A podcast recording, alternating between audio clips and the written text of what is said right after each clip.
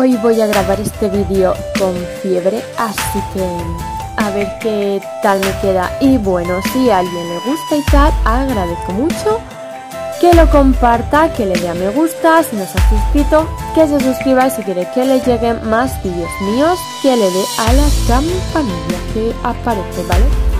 Así que bueno, empiezo. A veces me pregunto si estoy yendo en la dirección correcta, si me estoy escuchando y de verdad estoy haciendo todo aquello que quiero hacer. A veces me pregunto si de verdad estoy siendo quien soy.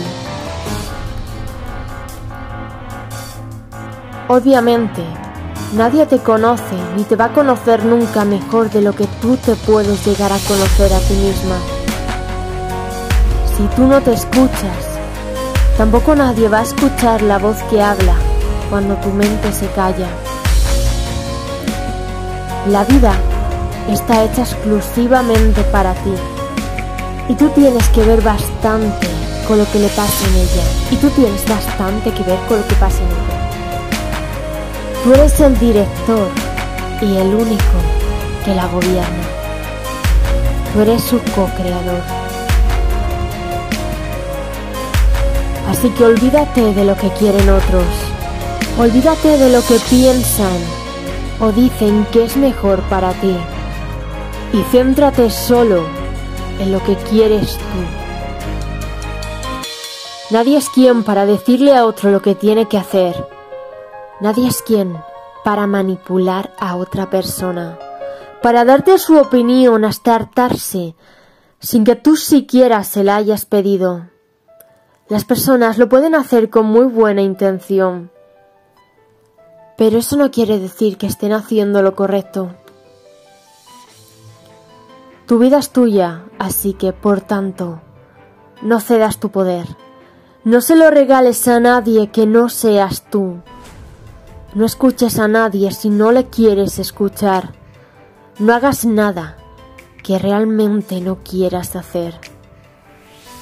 No hagas cosas con el único fin de impresionar a otras personas. Porque cada paso, cada decisión, cada toma de acción, solo te pertenece a ti. Los consejos te pueden ayudar y te pueden enseñar una inmensidad. Pero quien se enfada porque no sigue su consejo, obviamente no te está dando un consejo, te está intentando manipular, aunque sea inconscientemente.